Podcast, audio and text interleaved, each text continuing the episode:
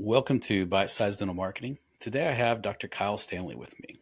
Dr. Stanley is a dentist at Helm Nejad Stanley Dentistry in Hollywood, California, and the Chief Clinical Officer of Pearl, a dental AI technology platform. Dr. Stanley, thank you so much for jumping on the show. I appreciate your time. I've watched you speak a couple of times, I believe at IDS, and you were talking to a Dr. Benica. And mm-hmm one of the things that I loved Pearl AI was originally around assisting in the diagnosis, but when you started when the when the physicians start presenting it to patients is really when it started clicking around the real value of it. I love hearing about that. I think it shows to the depth of the product development and the value of the tool you're developing. But before we get in there, I would love to hear about your journey through dentistry and what led you into uh, Pearl. Yeah, well, thanks for having me. And I've had a fairly interesting journey in dentistry in that I've had my hands in a lot of different areas. I have a private practice, like you said. I taught at a university for nine years. I have um, written research and published a lot of papers and uh, also done speaking, traveling around the world, and teaching other doctors how to do things. So I really had my hands in a lot of different areas of dentistry. I even consult for a laboratory and, you know, now starting Pearl years ago, it's interesting to see how much opportunity there is in dentistry. You know, my dad's a dentist. He practiced for 45 years. My brother's a dentist. He's been practicing for almost 20 years. And I thought that everybody in dentistry does what my dad does, which is like have a private practice, you know, by yourself, do that for 40, 50 years and then retire. And so I didn't even know all of this opportunity was there in dentistry. And it's been really rewarding to have my hand in a multitude of different areas within our profession. Yeah.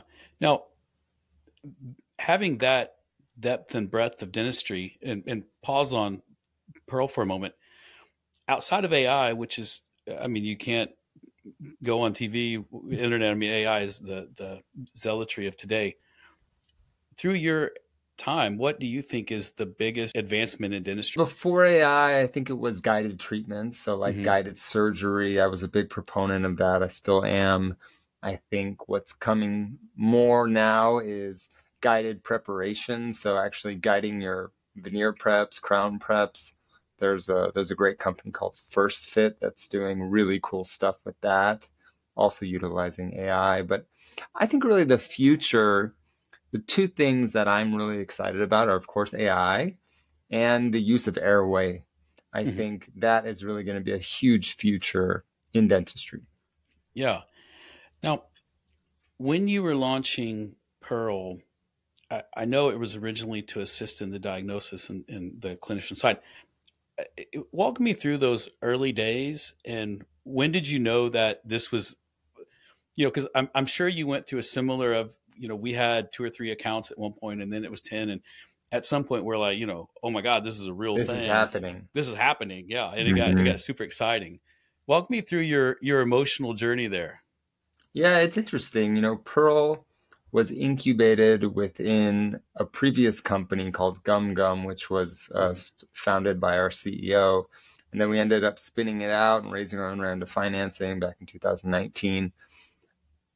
But it's it's evolved over time, you know, and what we thought it would be, it is now, but it's also much more. It's also much different. There's also things that even don't incorporate AI that we didn't we didn't realize that we would need, right? But a lot of our clinicians were asking for it. So yeah, I think with us it was when our FDA approval, we got uh, nine FDA approvals at one time. When that really happened, everything exploded. I mean, around the world, we're in over hundred countries now. So seeing that uh, happen was pretty incredible. You know, oh, we need Brazilian Portuguese translation and we need Italian translation and you know we need it in all these different languages and that was really really powerful. But going back to your original question, starting out with assisting doctors in diagnosis was mm-hmm. really our initial goal, right? I mean, we wanted to raise the standard of care in general. That was our, our true goal. doing that by assisting doctors in diagnosis. And on the back end, we had, we knew in any radiograph where was enamel, dentin, caries, pulp, restorations, background, bone. And we started displaying that just as a way of kind of making it look pretty. Mm-hmm. And what we found was that dentists were using that specific feature so much to explain the treatment better to their patients. And so it was having this synergistic effect where the doctors are now finding more disease. And not only are they finding more disease, but then the patients are accepting more treatment. So, really, it's growing the businesses really, really well and raising the standard of care because many of these lesions were previously missed by the doctors. Mm-hmm. Now, do you I've noticed over time, and and I'm going to go to you know 2016.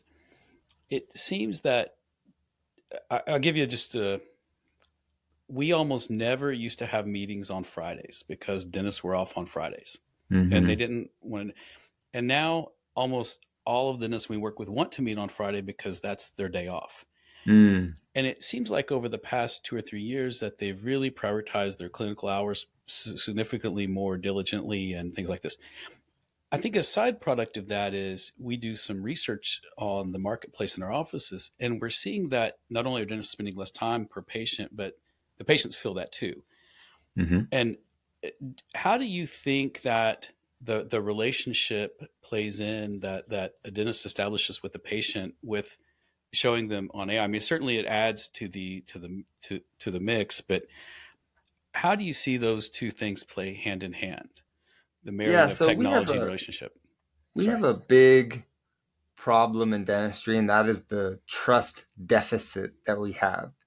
Patients come into our practice not trusting us strictly because we're a dentist, and mm-hmm. there's bad connotations in the media and a lot of mistrust just from not knowing, right? It's like when I love cars, but when I go to my mechanic, he could show me the brakes, he could take them out, and I would say, I, don't even know what I'm looking at, you know? Or are they from my so, car? Yeah. Even worse, yeah. So having like having something that is unbiased, that is automated, and has no incentive to find more is a great way to build trust with the patient, and especially a new patient, right? Mm-hmm. Because over time, we build trust with the patients, right? We give them a good injection, and they're like, "Wow, I didn't even feel that." Ah, okay, trust is built, and then, you know, we we tell them they don't need something, and oh, trust is built, and over time, you definitely build that. But new patients come in and they don't know you from another dentist, and you say they need something, they think, "Oh, he or she just found this, and they want to." You know, make their car payment this month or something but when you can say, look, our third party AI system found something, this is trained by thousands of doctors from around the world, and I actually agree with it. So I, I think that we should actually get that treatment plan today.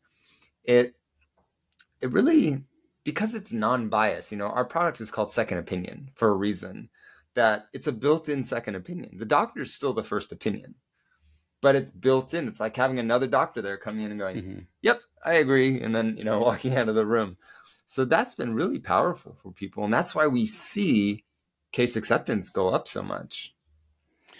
We have added it to the website of probably a dozen of our practices, and a AI is so popular right now that right. you know those. Ironically, it helped the SEO of those those uh, practices just almost overnight by adding the Interesting. page. Um, but two, it, it by the, the homepage is 87% of the time the most popular page by a mile. Yeah. But suddenly those pages started getting meaningful growth and and page views. And mm. I think when you marry that with some of the research that we've looked at around today more than ever, if I told you, hey, uh, you know, we were on the on the pre-show we were talking about we have kids. Like if I said, hey, I have a great pediatrician that you should go to, mm-hmm. I think 10 years ago you would have just picked up the phone and called because you know we know and trust each other and, and, and yeah but i think today you google them you'd hit the website and then you would call yeah and today more than ever new patients are not soliciting one or two people for uh, a, a, a, referral they're sourcing multiple people Uh, uh, obviously not their spouse, but mm-hmm. um, and they're coming in. I, I think you nailed it. I think that most of the offices we have that struggle with treatment acceptance have some form of trust deficit or operational yes. issues that they're not overcoming and it's certainly it is added we we see the treatment accepted go up when we have begin to market the the pearl ai uh, product for the offices. Yeah. Yeah it's interesting. It's like you know i i have colleagues that are fantastic clinicians but they're not great at talking with people. And they're not as successful just mm-hmm. because that trust right? Just because they can't sit and talk with a patient look them in the eye and have that human to human connection because our patients are making decisions based on trust uh-huh. you know it's like my wife always gives me crap that the mechanic that we go to he's like 40 minutes away from our house she's like can't you find a mechanic down the street like we live in a city where there's other mechanics and i'm like no i go to him because i trust him that's why I go to him. He's more mm-hmm. expensive, but I go to him because I trust him. And That's I right. know that if I need something, he'll do it. If I don't need something, he won't do it. Now, I have a question for you. We have a theory here in the agency that we, well, I won't say it's a theory, I would say it's a practice. We believe that the average rank and file consumer does not clinically know the difference between a good dentist and a bad dentist that we're making purely emotional decisions of I like you, I connected with you, ergo I associate you with being a clinically good dentist, right? And exactly. they're the best. Dr. Stanley's the best. You know, I mean, how many times have you heard that? We've had what two or three dentists in our lives, maybe. I, the best right. is such a goofy term. Now, you it's interesting as you were talking about your mechanic. You have no idea if he's a great mechanic or an average mechanic, but yeah. that relationship is what matters. And exactly, I think to me that's if if I had a magic wand and all my dentists understood, you know, one thing, it's that I want you to clinically be a great dentist, but I really want you to understand that the human being behind those teeth is making emotional decisions on you, not clinical decisions. And yeah, I love you know, that example that I gave with, you know, a colleague or something that is a great dentist, but not very successful because of their interpersonal skills. You see the opposite much more, mm-hmm. which is a very average dentist or below average dentist that is fantastic at marketing, great interpersonal skills, you know, their Instagram is good, this and that.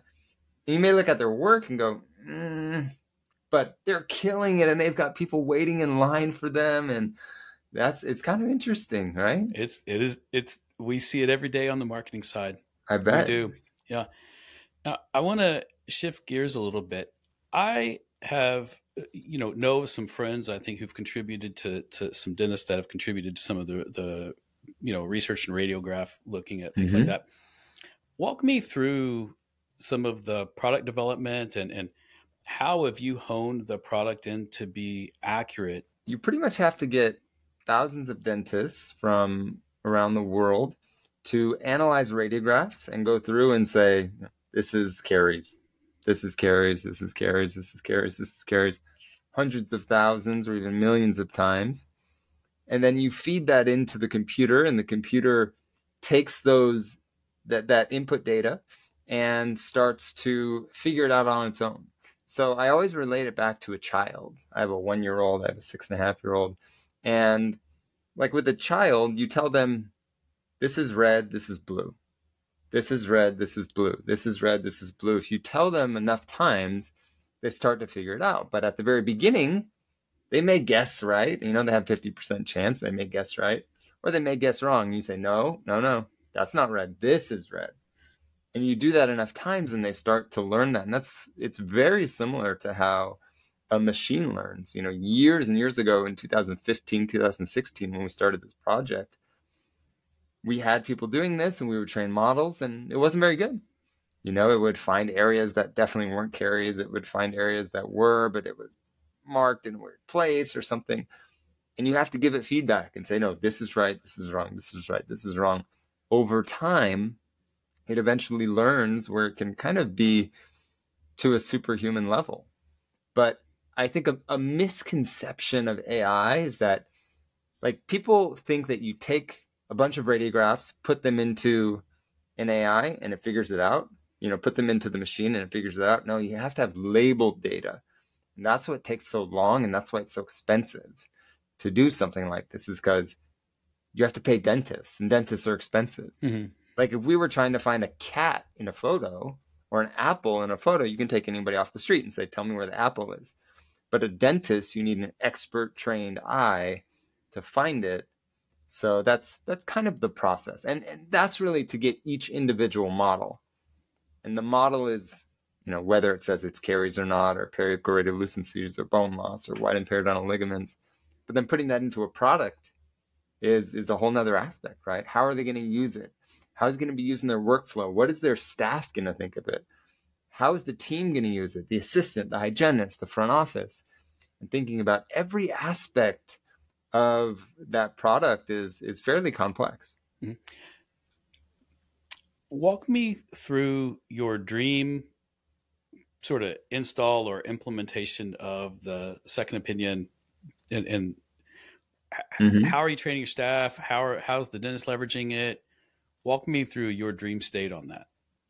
Yeah, I mean, our dream is that it's really like a one touch, one click install.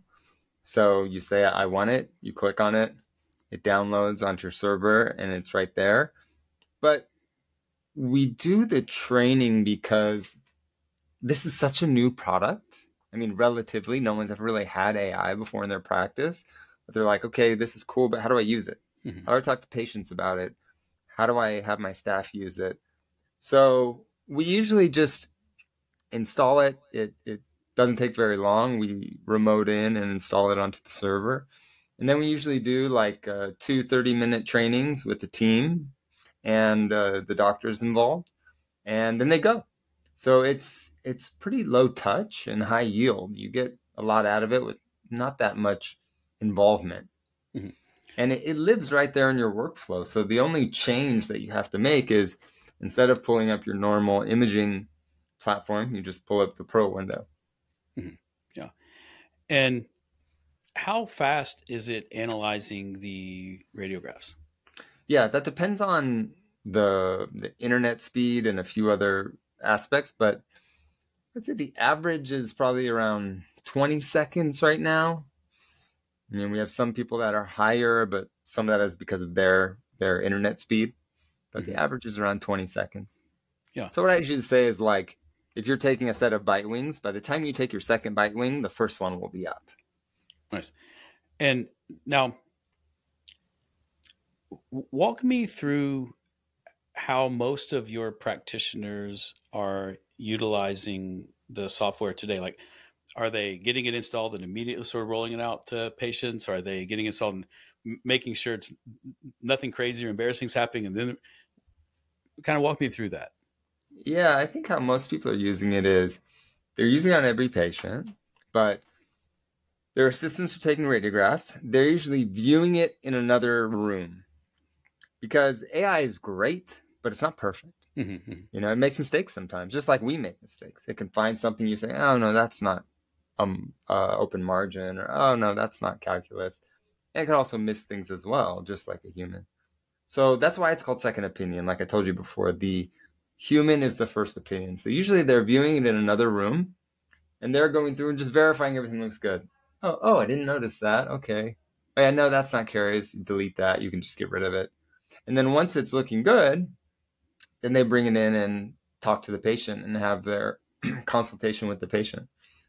So they're showing them different areas of the tooth and where the bone is and why they may have periodontal disease, why they, you know, may need root canal, whatever that is, but really using it visually and that is what we've found has been so powerful is showing the patient, look, we've gone through enamel into dentin. That's why this one we need to do. This one's still in enamel. We can just watch that one, right?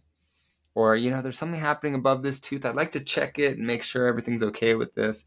really showing them because when we look at at black and white images or shades of gray, you know, you show patients and they go, what the hell? I'm not, I don't know what the hell I'm looking at. Like mm-hmm, mm-hmm. every dentist will have this patient that goes, are those toes? Am I looking at toes? And you're like, no, those are your teeth. You know, why would we be looking at toes? And now you have color and polygons and lines and different shades. it's a lot easier to explain things to the patient and therefore build that trust. Uh, that's great. Now, what's next for the product? Are there, you know, where where are you taking it next? I mean, we're always improving. So this is also another misconception about AI is that it improves on its own. It doesn't improve on its own. It always needs human input to improve, but it's always improving because we're always putting effort into it. Mm-hmm. So all the models are getting better. We're expanding for other models. Um, we're going to more countries around the world. We're bringing in different aspects of um, practice management that may help people. So there's a fairly long roadmap that we have ahead, and it's it's pretty incredible what what will be coming. You know, even by the end of this year. Yeah, that's great. I it is such a an amazing time that you know it's funny to hear all the AI so new, new and and I say new in the world of us. I mean, I know it's been around for a few years, but it's really blown up over the last. Yeah, new for cons- like general consumers. New, I think general consumers, right? And mm-hmm. It's so funny to hear all the fear about it's going to replace these and replace that, but really, there's even in our field, we have all the creative and video editors are so concerned that AI is going to replace them. Right. If you're good at your job, it's never going to replace you. I think it's going to always supplement you and improve your quality of life, and and mm-hmm. it's going to add to your life, not subtract. And it's it's funny yeah, to hear I mean, the doomsayers there will be workplace redundancy for some jobs. And mm-hmm. I always explain this as like if your job, you do one thing and one thing only. You know, if you're like a if you if you act like a machine, you'll be replaced like a machine, you know, by a machine. So like the old um you know, uh, I Love Lucy, right? Where she's just like taking the, the chocolate off of the conveyor belt if all you do is take chocolate off of the conveyor belt, you'll probably get, mm-hmm. You know, you're you you won't have that job. Anymore. You're at risk, yeah. Yeah, but you know, a lot of people tell me, well I'm so afraid that the AI is going to take over my job," and I'm like, this is assisting in reading radiographs. What else do you do all day? You write notes, you treatment plan, you build trust with the patient, you inject the patient, you prep the tooth, you temporize the tooth, you design the smile, you extract like it's not doing anything like that. Right. Dentistry is so multifaceted that jobs like ours will not be replaced mm-hmm. by AI. But there are jobs that will be replaced by AI. I, you know, I don't think we should downplay that, but it's ones that are very you do one thing mm-hmm. and you do one thing over and, and over and over and over and measurable and yeah. Yes. Yeah. Thank you so much for your time, and we'll link out to the website and things like that for our listeners. But I can't thank you enough for your time and appreciate it. Thanks so much. I appreciate the support.